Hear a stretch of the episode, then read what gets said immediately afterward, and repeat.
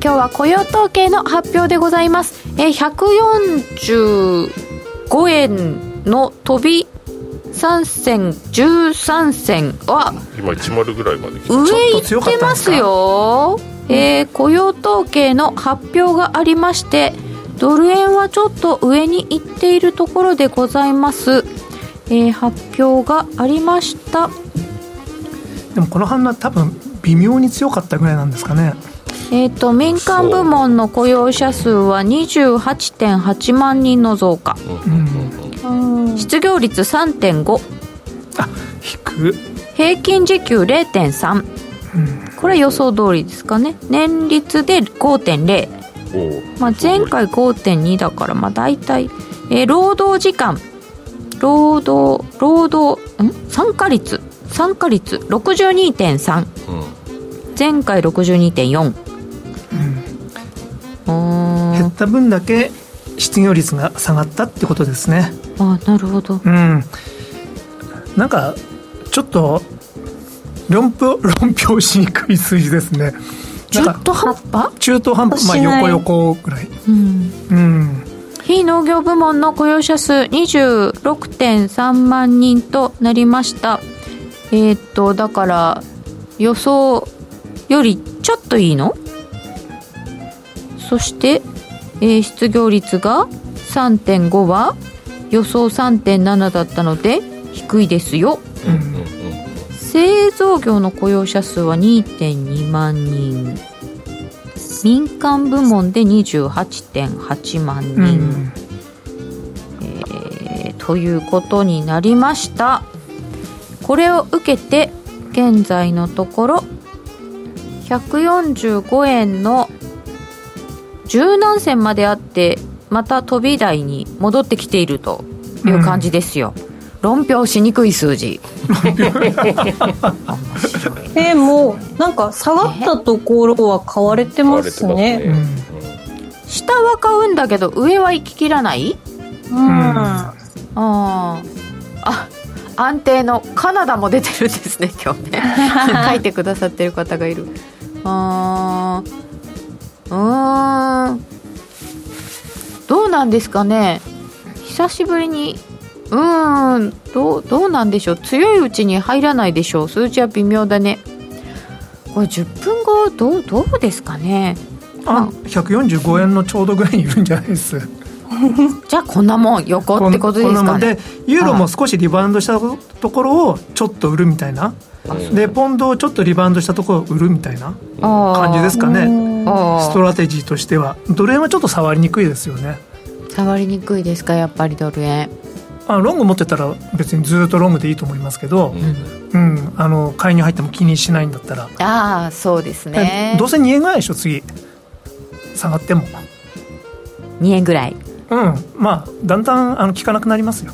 そうなんですよね。介入ってそうですよね、うん、1回目はねだって今ももうみんな待ってるでしょ。下がったら買いたい下がったら買いたいっていうだけなんで、この間の143円台、うん、買いたかったですね、買っとかなきゃいけなかったんですね、あそこね。毎回そうなりますよね。大体そうなり、うん、落ちてくると買えないんだけどね。戻ってあ買っときゃよかったみたいなね。そう。落ちた瞬間は「うん?」とかってなるんですまだ行くかもみたいな。どこで買おうみたいなこと悩んでるうちにもう上がっていっちゃいますもんね、うん、そう。短かったですね。うん、というあたりでダウの CFD はちょっと下げました、えー、そしてえー、っと10年債はうんそんなでもない雨ごいてない。うん、うん、感じになっております。目標がないかな。ただ金利はちょっと高いんで、うん、気持ちちょっと下がってもいいかなぐらいですかね、あ、うん、元の水準がちょっと高いので、まあ、この2日間ほどすごい金利上がったんでやっぱりそのみんなはしゃいでたので、貸し借りさんにあのそんな簡単に金利が下がると思うなよって怒られてまあチェック入りますよね、うん、3人ぐらいわしゃわしゃわしゃってちょっと高的だったですかね昨日は。うん。やっぱり当局者としてはそういう発言せざるを得ないですよね、うん、だってずっと金利下げるつもりは一応はないんで、うん、来年下げたりしませんよ。みたいな話でした、ね、実際のところは下がるかもしれないですけど今口では下がるとは絶対言えない時期なのでそうですよね。うん、上げてる最中に、来年は下げるんだけどさって言われちゃったら なんか違うことになりますよね、うん。まあ、そういうのもあってか金利また上がったりしておりますけれども今日のところは今のところまだちょっと動いておりません、えー、145円ちょうどと今なっております、えー、この後も詳しく伺ってまいりますこの番組は真面目に FX、FX プライム by GMO の提供でお送りいたします。え、皆様のご意見、ご質問などは、え、番組の YouTube チャットの方にお寄せください。えー、一緒にトレード戦略を練ってまいりましょう。さあ、改めて今日の内容を振り返りますよ。えー、雇用統計非農業部門雇用者数が26.3万人の増加。失業率が3.5%平均時給0.3%のプラスということになりました。はあ225の方が下げてるの、あそうですか。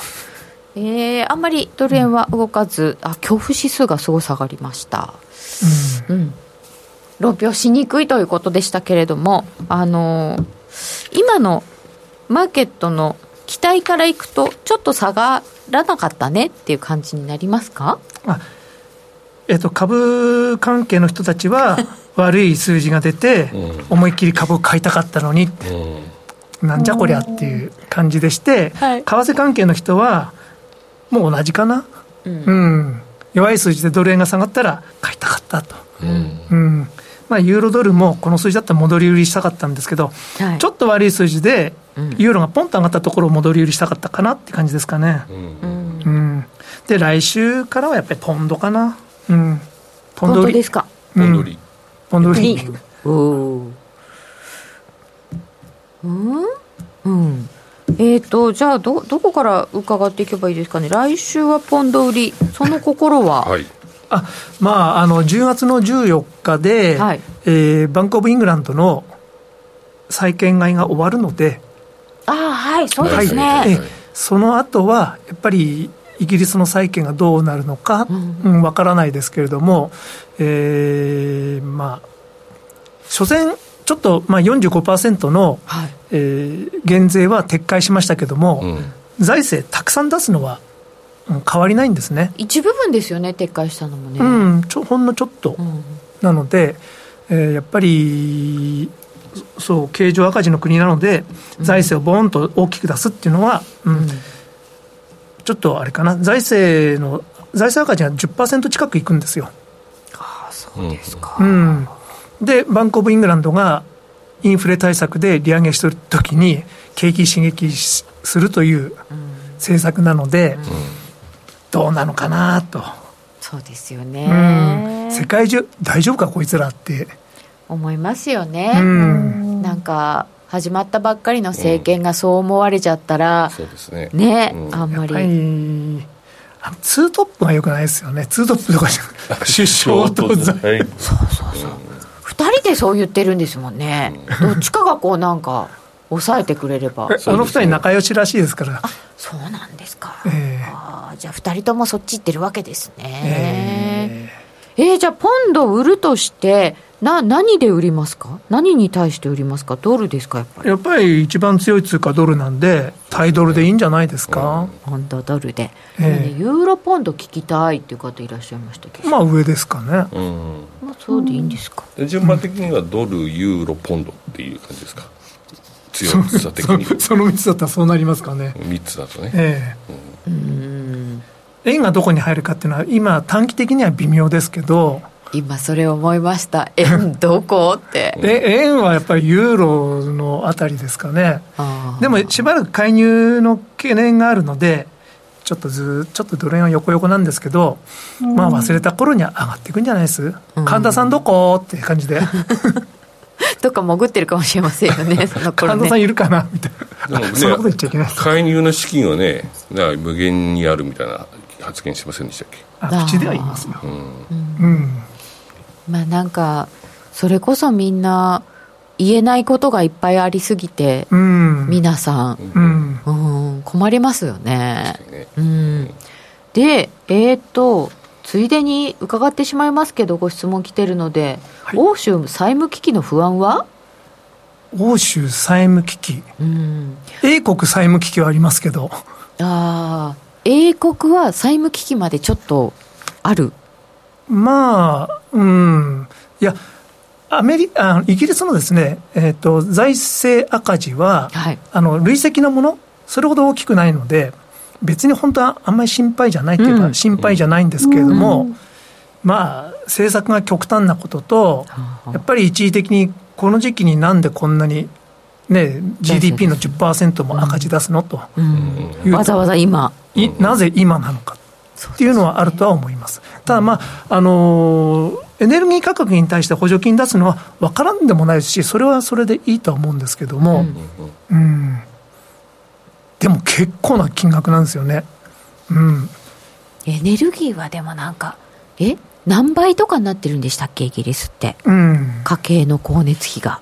そうですねあのいくらになるか分からないっていうレベル、まあ、5万8000ポンドに来年はなるんじゃないかって言われてた、大体そのような数字ではっきりしてないんですけど、2万8000か2万5000で抑えるんでしょ。ああ、うん。それっていくら？あ、じゃあ2800か。ちょっとピンとこない。うん、うん、なんかでも、月に5万円とかかかるんですよね。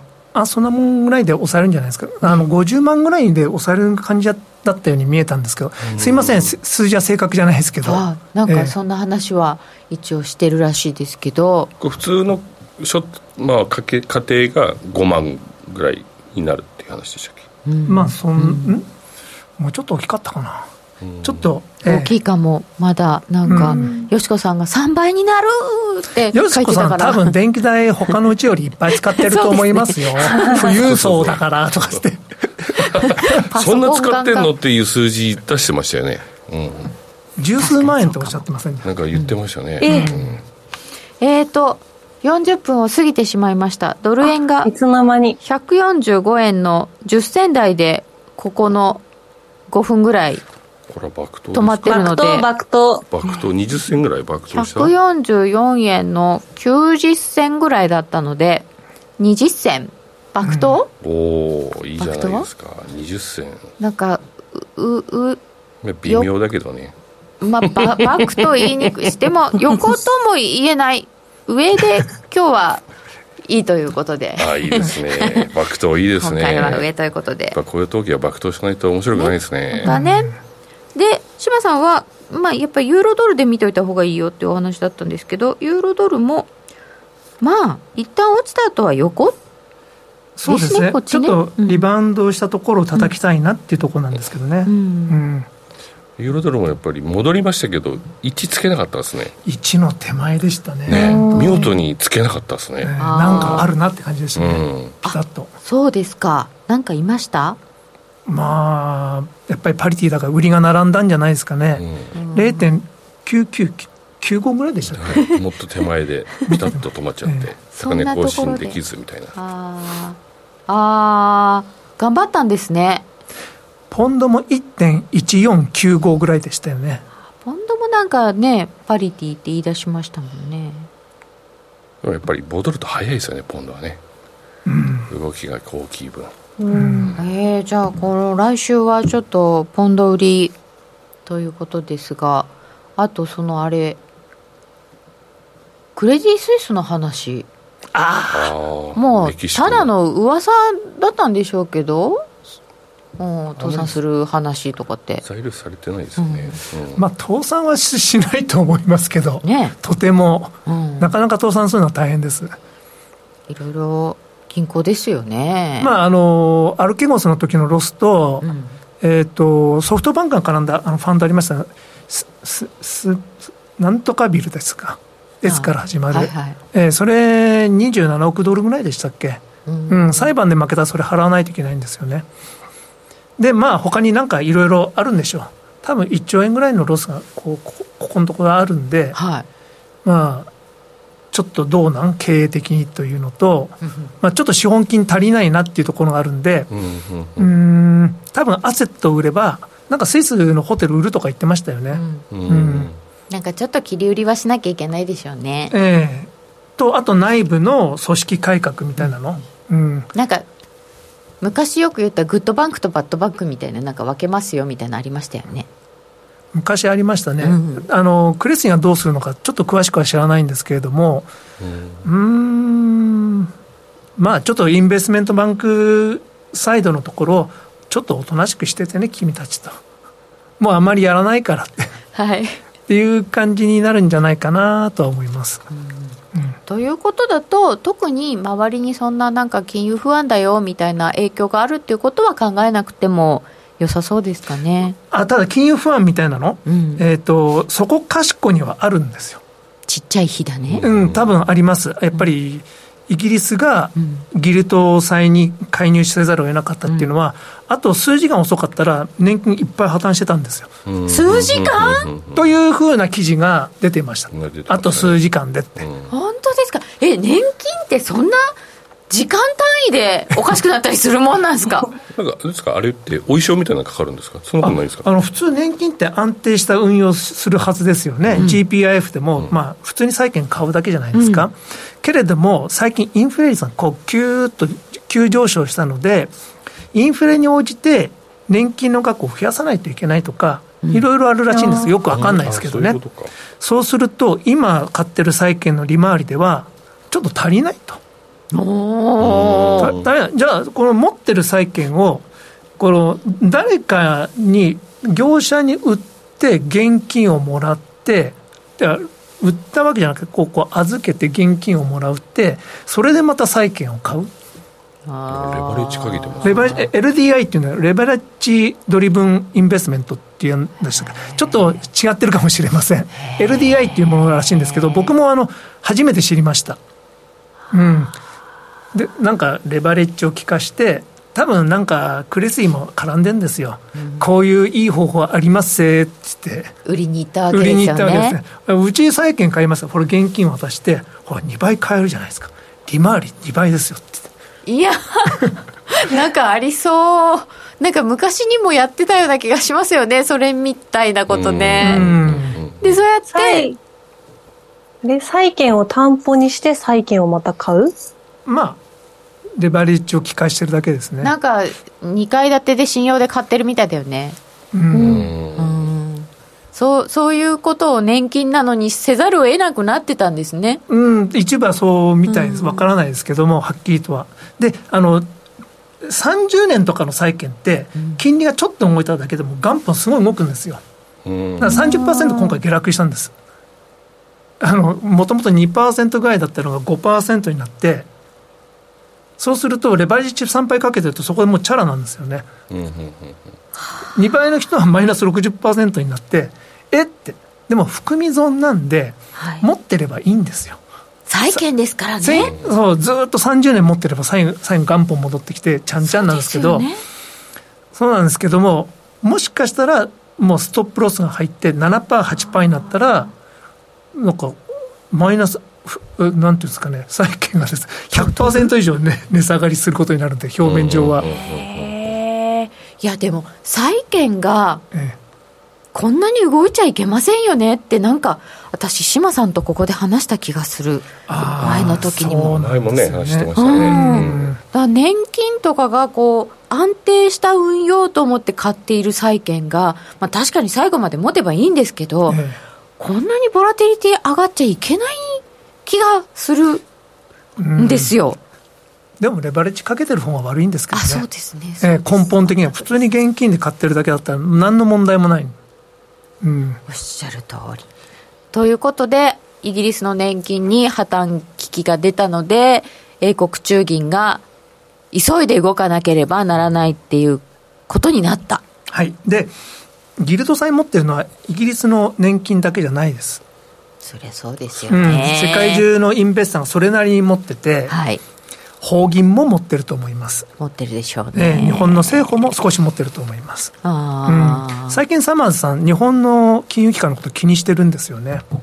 うん、ううん、日本の金融機関は世界でもすごく大きなインベスターなんで、うん、債券市場では、ものすごい大きいです。デフレのチャンピオンなんでうん、金利低下局面になって強いんですよ。はいはいはい、ほらっつって、もうガーンって買ってですね、どこまでも買うんだみたいな、これは全部スクイーズやみたいな。債券だけはね。えー、超強いですよ。でもこの、ベアマーケットになると、途端に、ね、弱くなるんで、うん、あの、米国債が中心になるとは思うんですけども、メガもね、この間、含み損 2. 点何兆円かありますと。でも含み損なんで、最後まで持ってれば、まあ、チャラに終わるんですけどね。ね。うん。それこそ、レバレッジなどかけていなければ。いなければ。ただ、え多分低い金利のところで買ってると、うん、短期金利が上がってくると逆剤になるんで、うん。うん。あの、長期債は2%でやってるのに、短期の調達金利は3%、ーとか4%になってくると、2%の逆差ずっと続けないといけないんですね。はあ、変なことになりますね。ええー、その、まあ、どっかで不景気になるから、まあ、ロンガーランの2.5に戻るだろうと思ってても、なるほど。ええー、それがいつか分かんない。それがいつか分からない。だだから、あの、聖子さんなんかの一部ではきっと損切りしてるところもあるかもしれない。そうですよね。ずっとそれに耐えていく体力ってね。ねないですよね。ねえ。えーと、ドル円がちょっと上がってきまして、145円の34銭ぐらいとなっております。ユーロドルが0.9727ぐらい。うんうん、なんかスワップポイントをずっと売ってるもうあの取られてる感じですもんね。あそうですね、うん、体力を消耗します、ね、消耗しますよね。相場が仮にあったとしても動かなければ、どんどんどんどん減っていく。これはきついボディーブローのように効きますよね。本当に。なんか損切りのこうタイミングも難しいような。難しいですね、うん、でそういうのがイギリスの債券からであってあとなんかエネルギーの問題で欧州がちょっとって聞きますよね、うん、あれ？なんか僕よく分かんなかったんですけどあのー要するに先物を売っちゃってて、ショートスクイズに合ってたんですか？というふうに書いてありましたけど、ね、あの日経新聞見てるんですえ、うん、そういうこと？って、うんうん、じゃあ単に運用を失敗してるだけじゃんって。ああ、でもヘッジは売っておくものらしいんですよね、そうなんですけど、あのそれが急にロシアがバッチリになったから、うん、ヘッジで売ってたものが来ない、うん、ああ、買い戻したって、昔のニッケルと同じですよ、ちょっと前のニッケル。ああ LME が。うんすごい急騰してですね、あの大変なことになりましたけど、うん、みんなで時計合いとかやればいいんじゃないんですか？時計合いね。時計合い。して株みたいですねして株ってそういう時いってまだあるんですか？いや最近聞かないです。ね、っていうかここでも何回もお話ししてますけどパラジウムで昔ね時計合いっていうのがね、うん、ありましたもんね。なんか取引所が間に入ってそうそうそう。もうこの方も家何軒も売ってるから その辺で。その枚数が出てきて、うん、それを分配するみたいなね、うん、まあまあまあってまあまあまあって。時計合いこう玉玉をななんていうんだろう。玉を合わせに。そうあの、売り方の死んでる人と買い方の儲かってる人と、そんな欲深くならないこの辺で合わせましょうっていう、のを時計合いというだよ。の D なるほど時計合いってなんだと思って。マーケットが小さいところ だととそういうことが起きちゃう。ん。で、ね、でもニッケルでそれがあったんででも LME っていうのはロンドン？取引所は実は香港が買収してるんですよ。それね今回知りました、ええ、はい。で香港ってやっぱり中国の影響あるじゃないですか。で、ねうん、ショートで苦しんでたのは中国の業者なんですよ、うん。うん、で本当は1兆円か2兆円ぐらい損するはずだったんですよ。でも JP モルガンとかなんかで、ね、まあまあとかって。でニッケル買ってた人は俺の100億どうするんだみたいな。そうですよね、いやだから LME はロンドン取引所はこれで信用を失っちゃったよねっていう話も結構ありましたよ、もうそうだと思いますよ、うん。うん、でも他に変わるところがないですよね。金属の国際取引所って。金属はそうかもしれないですね、うん。なんか難しいことが起きている間に一旦スルって下がりましたよ。144円のなんか。90銭近くまでスルって下げてまた戻っちゃった。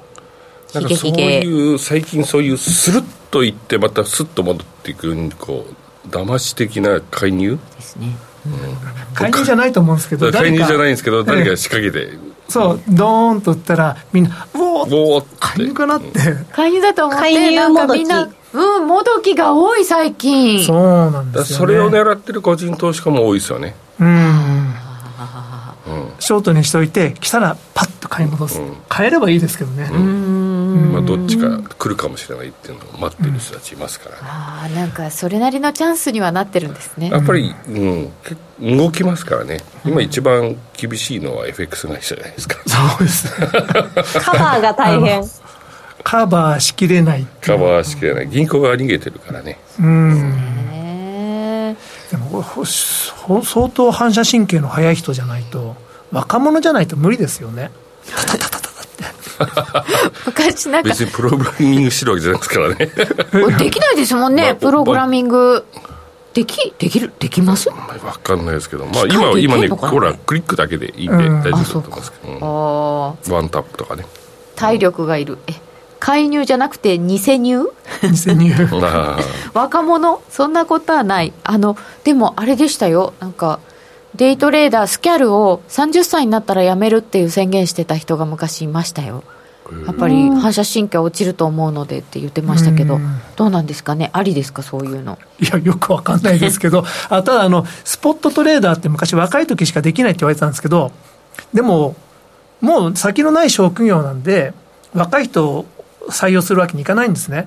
そしたらですね、その人もずっと50ぐらいまで、いや、僕の友達もやってましたよ、50過ぎ前。あ、そう、えー、その当時はなんで若い人しかできないって言われてたんですか？そうですね、僕も就職するとき、この仕事は35歳までしかできないんだってってお母さんに言いました。へえー、あ、そうですか。それは何ですか？やっぱり若い方がその反射神経がいいとかっていや、その時そういう、みんな言われてたんですよ。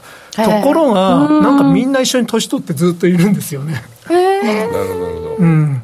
まあもう専門業種なんで、なんですかね、やっぱり会計士の早い人、いまだに年取っても早いでしょ、電卓つくの。ああ。早いですね。へえ。あれじゃないですかね、この技術のこう進歩によって、いろんなものを見なくてもいいようになってきてるっていうかもう画面の中に一つの画面の中で全てがもう終わっちゃうみたいな。昔はこれもやらなきゃいけない。あこういう感じで動いてたんじゃないですか。そんなことないですか？いやちょっとその辺のところ何ともですけれども。ただあの今の若い人はあのいくら早いって言ったってあのー、機械に負けるんですよ。当たり前ですけど。そうですよね、えー、すごい目にも止まらぬスピードで指動かしてたってあのその間に機械何千件もトレードしてるんですねどうしようもないですね。どうしようもない。あの、だからプログラミングがうまくできてる方が正しいとは思います。うん。なんか昔の銀行でもディーラー35歳定年説言われとった。うん、言われてました。35歳定年説はいろんなところにある。ああ、そうですよね。アナウンサー25歳定年説っていうのもありましたよ。クリスマスケーキって言われてましたよ。すごいですね。3年終わりですか。これからじゃ35歳定年だった。私もうすぐ定年だ。なんか言いましたか？なんか、なんか、それ言っちゃいけない発言だった。あ、やばいやばいやばいやばいやばい。あなんかシステムエンジニアの資格取られた方がいる。すごい。どうせ機械が幅利かせるからな。うん、そうですよね。であウクライナ戦争は長期になると思われますか？ウクライナ戦争の影響っていうのはどうなってるんですか今は？ああもうちょっと論評しにくいところです。これもねこの間イーロン・マスクさんのツイッターのお話ご存知です？いいえ。えそうなんです、うん、マスクがあのこのままやってもウクライナどうせ勝てないからって。ああ言うとった言うとった。はいはい、うん、どっちがいいと思うって、うん、うん、なんかこう投票したら60%がノーで40%がイエスだったんですけど結構イエスいるなと思ったんですがでみんなに反感買われたんですね、でも、ああいうのをあえてポーンと言えるところが、まあ、すごいとも言えるし、なんかきっとからかって楽しんでるんだろうなっていうところもあるし、うん、でもアメリカっていうのはやっぱり、きっとキッシンジャーさんとか、ミア・シャイマーとか、そういう意見の人もいれば、あ絶対にウクライナに勝たせるんだっていう人もいて、うん、まあ、いろんな意見があっても、こうみんな共存してていいなと。うん、うん、で、客観情勢から見れば、ロシア、分が悪いですよね、かなり。そうですよね。ええー、でも、ロシア負ければ負けるほど核兵器を使うリスクがどんどんどんどん高まるんで、そこが怖いところですかね。そうですね。これ今相場的にはこうもうなんかベターっとずっとこういう状況になってて、まあ、どんどん悪化はしてるのかもしれないんですけどその核のリスクとか、うん、相場的には反応のしようがない感じがするんですけど、うん、でもどっかで1回ぐらい使うかもしれないですよね戦略核とか？あの小規模なやつを、まず花火みたいにしてな、誰の影響もないところで、俺本気なんだって、なんか、国会の真ん中ぐらいでボーンとかってやるんじゃないですか。威嚇射撃みたいな。威嚇射撃。次はあっちに行くぞとかして。で、2発ぐらいやったら、あまあ、次はハリコフに撃つけど、大丈夫って。3日後だよって。みんな逃げてねって言って。やだなそんなことなるとな。やっぱりそうなるとちょっとリスクオフみたいなムードになっちゃいますかね。うんそうなるのが最悪なんですけれども、うん。うん、ただ地上戦ガチンコでやってもですねなんかたくさん人死にますからね、うん、いや嫌ですよね、うん、だやっぱりあの私外交官の方にちょっとインタビューする機会があったら、うん、こんなに人がね毎日毎日死んじゃっていくんだからこれはやっぱりあの型をつけなきゃいけないよっておっしゃるんですよね。これアメリカが介入するしかきっと解決策はないよって言っててでもある程度こう活情はしなきゃいけないだろうっておっしゃるんですよ。そんなんそんなんロシアがね戦争を仕掛けたのにやったもん勝ちになっちゃうじゃないかって思うんですけど、でも多分な何かをやらなきゃいけないんだろうねっっておっしゃっててあ外交官ってそういう考え方するんだなと思って、型をつける方がっていうか終わらせる方が先っておっしゃってたんですよね。でも当事者2人はそう思ってないですから。そうなんですよ。そしたら、だから誰かがいやでも入んなきゃいけないんですよね。でも両方やりたいって言ってるの。たら続いちゃいますよね、うん、ウクライナはもう戦い、まあ、大統領だけかもしれないですけど、うん、あだからこうこうあのこの間のこう小小規模全員じゃないですけど動員令をかけたところで皆さんの反感とかが高まってロシアの中から動けばまたいいのかな、うん、いいのかなっていうか、一番、うんいいですいいですよね、うん、なんとかなるのかなとは思いましたけど、ね、政権がひっくり返るっていう。そう、うん、それはそれで大きな動きになりそうですけどねまたねさてそれでは、うん、えーと、今ユーロとかポンドとかのお話も伺ってきたのですけれどもこの後ドルについても伺っていきたいと思います。それではここで一旦お知らせです。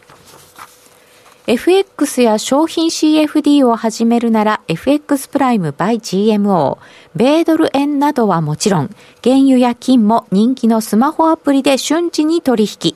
トレードに役立つ分析情報やセミナーに加えてお得なキャンペーンも随時開催。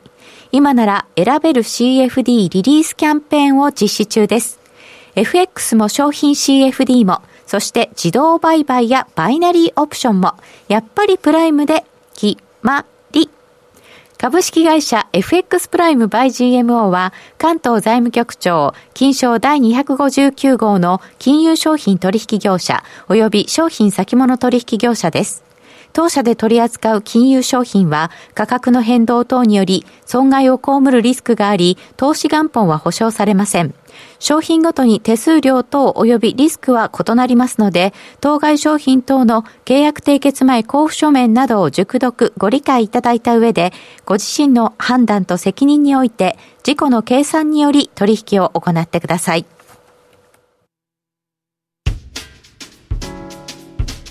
お聞きの放送は、ラジオ日経です。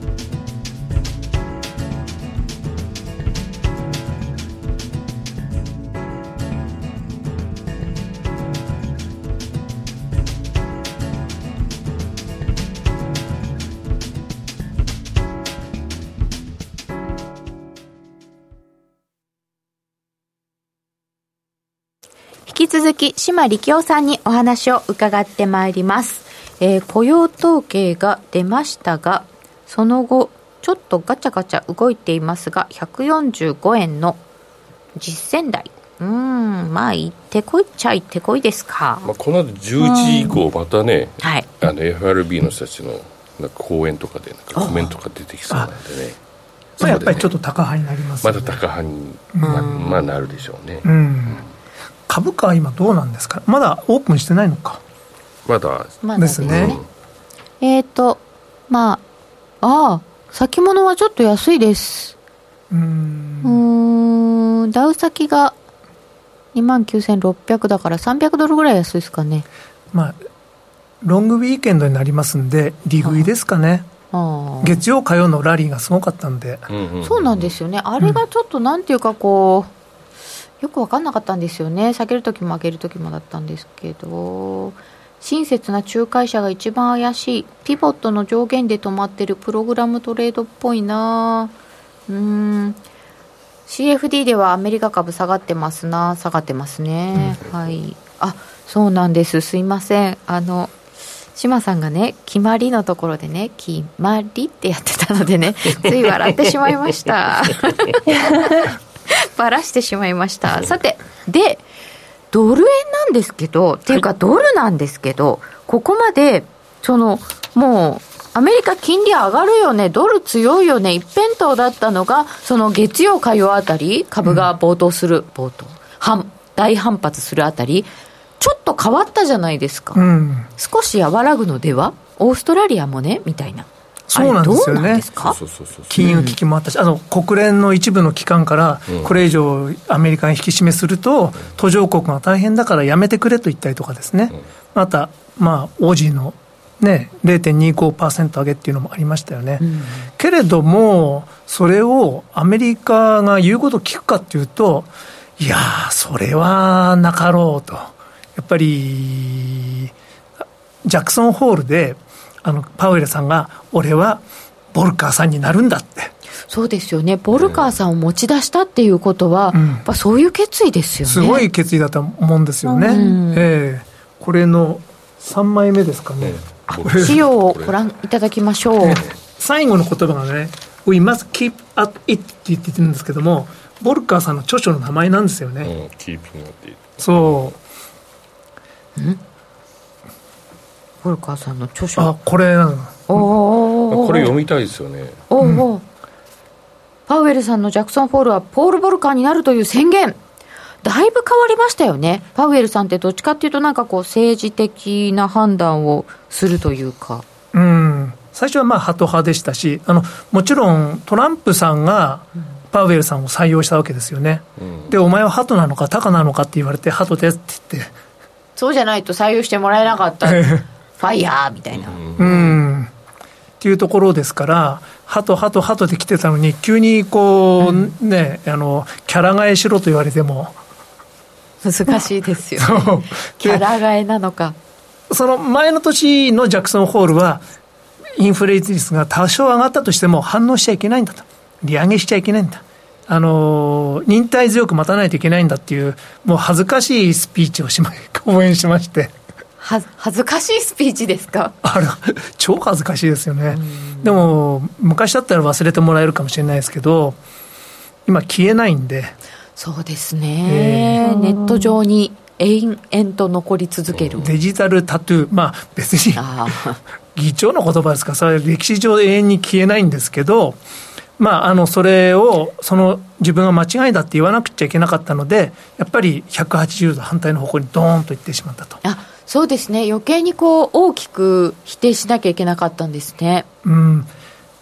でも、まあ、遅い判断の上に急に高になって、うん、バカじゃないかっていう人もきっといるんだと思うんですけど、うん、まあ、あの人たち遅すぎるんですよねとかっつって、うん、まあ、評論家は、まあ、そう言いますけど、まあ、当人たちは大変ですよね。そうですね。いろんなところからね、言われるわけですからね。言われるで、えー、うん、でもやっぱりこれが、オーバーキルになるんじゃないですかっていうのは、みんな心配してますよね。うん、あのアメリカのテレビ見てると、ずっと心配してるし、もうエコノミストの、ね、シーゲルなんとかシーゲルさんとかもなんか発狂したように、こいつらはもう何考えてんだみたいな感じで、でそれからあのみんなあの、 Fed pivot、pivot っていう言葉、ずっと使ってるんですね。 pivot、pivot、pivot、pivot って、いつ転換するんだって。おお、そうですか、そんなに注目の的。えみんな FRB 議長になった気分気分ですよね。もう緩和だ、もう緩和だって、もうストップだって。えー、なんかでもこの最速最速。最速すごいですよ、うん、ノーディどうした？利利上げ引き締めし続けるのってなんかこうアメリカにとって overkill になっちゃうってずっと思ってたんですけど新興国とかもうとっくにきついんですね。うっかりしてました、うん、アメリカよりもっときついってことですよねそうだと思います。イギリスだってそんなもんですよね。うんあのコモディティーズの値段全部ドル建てで値段がついてるんでドルが上がったら、うん、その見た目の値段プラス為替の分も上がってくるんできついですよね。実は一番きついのは日本なんですけど一番円安なんで。本当ですよね、えー、しかも全部輸入しなきゃいけない資源のない国で。資源のない国なのに円安政策取ってます。アメリカはだから原油が取れるっていうのがどっと強いですよね。強いです、資源があるってやっぱり強いですよ、ね、強いですよね、そう思います。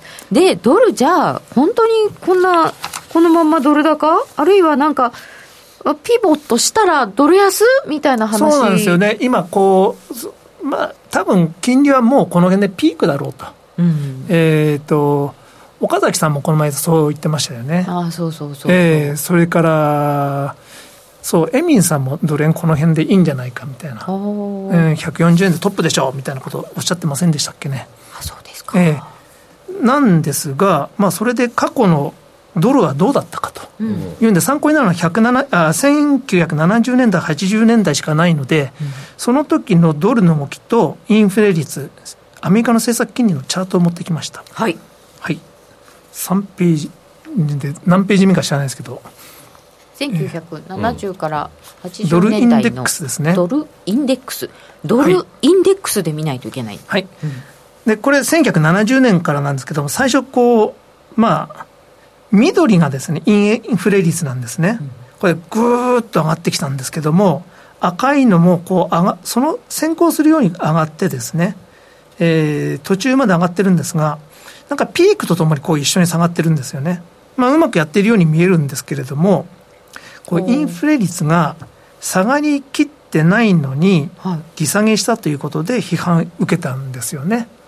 アーサー・バーンズが。はい。はい。はいで、その後、こう、まあ、金利上げていったんですが、途中からボルカーさんにスイッチしたので、はい、赤いラインの上がり方が極端になってます。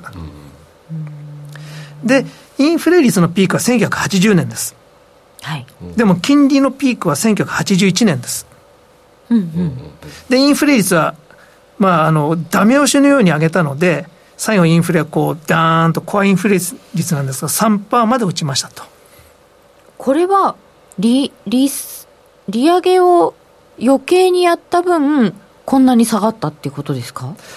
まあでも外部環境もあると思うんですよね。そうですよね。え1970年代っていうのは、まあアメリカのドルの、ドルと金の交換性がなくなって、はい、それから OPEC がの前なんですけども、サウジアラビアが突然ですね、3ドルぐらいだった原油を12ドルにした、11ドルにしたんですよ。オイルショックですね。オイルショック、第一位オイルショック。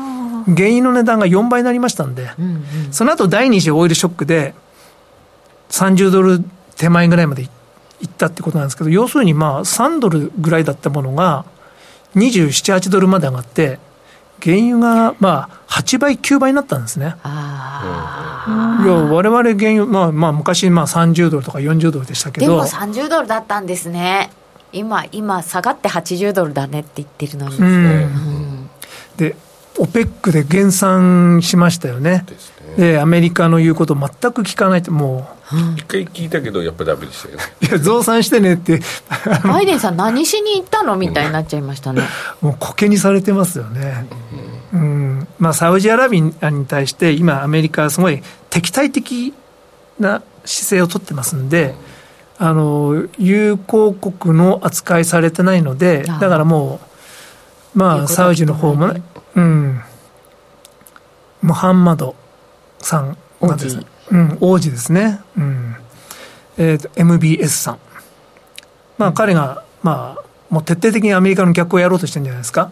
そうなんですか。それじゃあね、なかなか、でも原油また下がんないねってことになると、やっぱりインフレ落ち着かないねってなっちゃいますよね。よねうんまあ、それなりに落ち着いてくるとは思うんですけれども、多分原油の価格が落ちたら、また減産してくると。ですもんね。うん、あそうか、上げたいですもんね。えー、うん、まあ、そうですねで不景気になってですねとんでもなく消費が落ちたとしても、うん、彼らはコロナ耐えたんですよ。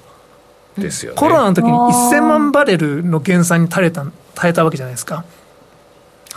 だから彼らは一緒にそういう辛い時期を経験して、あの友情が結束強まっちゃいました結束強いんです。あの、一回ロシアとサウジ敵対してて、ロシアがその減産を飲んでくれないんで、サウジが帰って増産するって事事件があったじゃないですか。そうでした、そうでした。はい。あれで多分ロシアごめんなさいしたんじゃないですか。これからは君の言うことを聞くよって。だから一緒にあの減産仲間になった。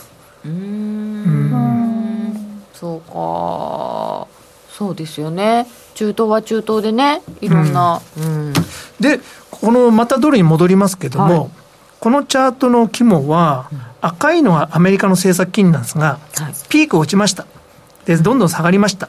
うん、けれども、ドルインデックスは、こう、ピークを打った途端にちょっとは下がったんですけども、そこから爆投してるんですね。ガンガン上がってますね。本当だ。そうなんです。あの、金利が下がったからといって、ドルは簡単には下がらない。おかしくないですか、これ？え？でもむしろ上がって、え？え過去の事実ですか、でも。ね金利が上がってる時にドルインデックスちょっと下がっているじゃないですか。ええななんで一緒に分かんないですかね。インフレを意識して、インフレが高いと、まあ、通貨は安くなるでしょう。あとですね、この時カーターさんだったんですよ。ああ、ええ、カーターさん弱かったんですよね。で、その、イラン革命が起こって、あの、大使館の人たちが逃げられないっていう事件が起こって、で、しかも救出に失敗するとかですね、あの、アメリカの権威が、あの、もたもたになってた時期です。で、ドルの反発は、一つはですね、あの、カーターさんが、あの、ドル防衛策っていうのを発表したんです。えっと、次がですね、ドル円なので、そのと、その方がはっきり見えるんですが、1978年の10月ですね。ドルインデックスは反応しないんですけど、はい、このカーターさんのドル防衛策出して、はい、ここで1978年の10月にドル円はこう反発しました。うん、ドル円は、まあ、ドル高に入ったんですけども、で、金利の低下とともに、まあ、ドル円はドルインデックスと違って横横でした。うん、でもそれは一つにはやっぱりこの時の日本って強かったんです。うん、というのはあります。ドルインデックスよりは円の方が圧倒的に強い。うん、欧州よりは日本が強い。ドル高円高だったんですね。ドル高円高みたいなものですね。うん、で最後黒字の時期ですよね。うん、思いっきりまあまあ黒字の時期ですね、うん、でもやっぱり日本車がアメリカで売れ始めて、うん、まあ、ホンダの CVCC とか開発されて低燃費で日本車よく走りますって。アコードが1983年かな。よく売れましたっていう。あ書いていただいてる1バレルが数ドル上がるとアメリカでも日本車の需要が高まる、うん、うん、という時期でしたから、まあ、日本が強かったんですけれども、まあ、これじゃ持たないということで、えー、プラザ合意になりまして、ドルはどーンと一緒に協調介入とともに落ちたと。あここはプラザ合意ですね。あプラザです。えええじゃあこれこの先、あ、どうも、ターミナルレート？なんか、なんか、大体金利はここまでだねって見えたねって言ってますけど、それが、政策金利、利上げここで大体止めますよって言っても、まあ、利下げなくても大体止まったよって言っても、そこでドルは反転しないってことですか？ちょっと一緒に下がると思うんですけど、うん、一瞬であって、相対的に見るとドルの金利は魅力的だよねとかですね、うん、えー、特にドル円なんかは？それこそさっきの債券の話じゃないですけど、えー、やっぱり4%ついてたらいいですよね。ええ。ー、まあ多分4じゃなくて3.5か4か、まあ、その間で止まるような感じのイメージなんですけれども、で2年が4.5とか4.3とか、これが横ばいで続いていったら、日本からやっぱりどんどんどんどんいきますよ。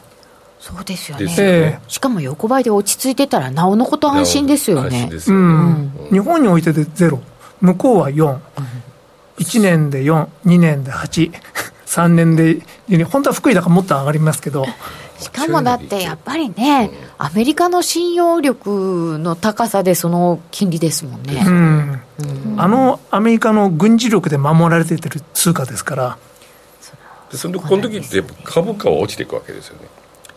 え株価？株価ってどうなっていくんですか？あこの時はですね1980年から上がってきます、あ80年から、えー、そのインフレが落ち着いた頃からその株価は急騰していくんです。急騰していくんだ、えー、金利は比較的高くても上がってきました。うん。なるほどなるほど。1960年代70年代ってあの60年代アメリカの黄金時代のようにも見えるんですけど、うん、株価的には辛かった。んです横ばいでで70年は本当に辛くて上がったり下がったり。あの1000が上で700とか600ぐらいが下でってこれを往復してるだけなでも今3万ドルなんですけどみたいな。ちょっとその辺も気になるところですよね、えー、それではここでお知らせです。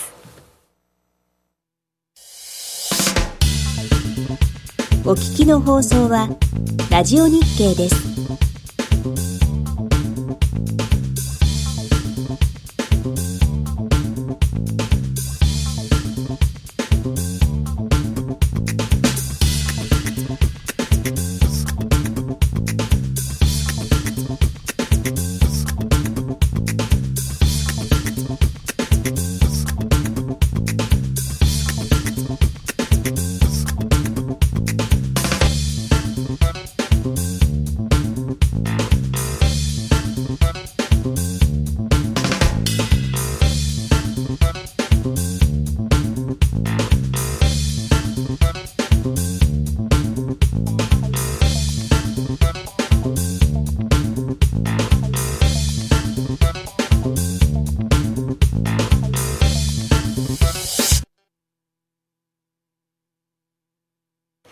き続き島さんに伺います。そしたら、こう、このドルインデックス見ると、やっぱりドルはこの先も強いんですか？まあ、少々、あの、金利がこう、起こったとしても、相対的に魅力的なので、うん、調整の後またドルが上がるっていうふうに思っております。では、この先のドルの行方をちょっと見せていただきたいと思います。えっ、ー、と、今後のドル円の推移、ドル円のサイクルあドル円の推移って今後のドル円の推移をご覧ください。でもこれ前昔作ったチャートなんて単に150円になりますよって予想だけです。あでもこれ前からこういう予想だったんですよね島さんね。まあ、うん、まあうん。うん。150ぐらいまではいきそうかな。うん。でも今もしかしたらもっと上がるかもしれないですよね。おですか。うん。なんかじわじわじわ横じゃないですか。なんかエネルギーなんか貯めてる感じしません、そうですよね。まずあの1998年との比較。僕はよく覚えてるんで皆さんまあ経験ないでしょうからあれですけど1998年っていうのは投機すごかったんですよ。ドル円のロングポジションのたまり方今の日じゃないです。ヘッジファンドを猛烈にロングにしてました。えー、それこそ有名なソロスとかタイガーとか、特にタイガーなんですけどえー、今もヘッジファンドとかロング入ってると思いますけど、はい、そんなでもないです。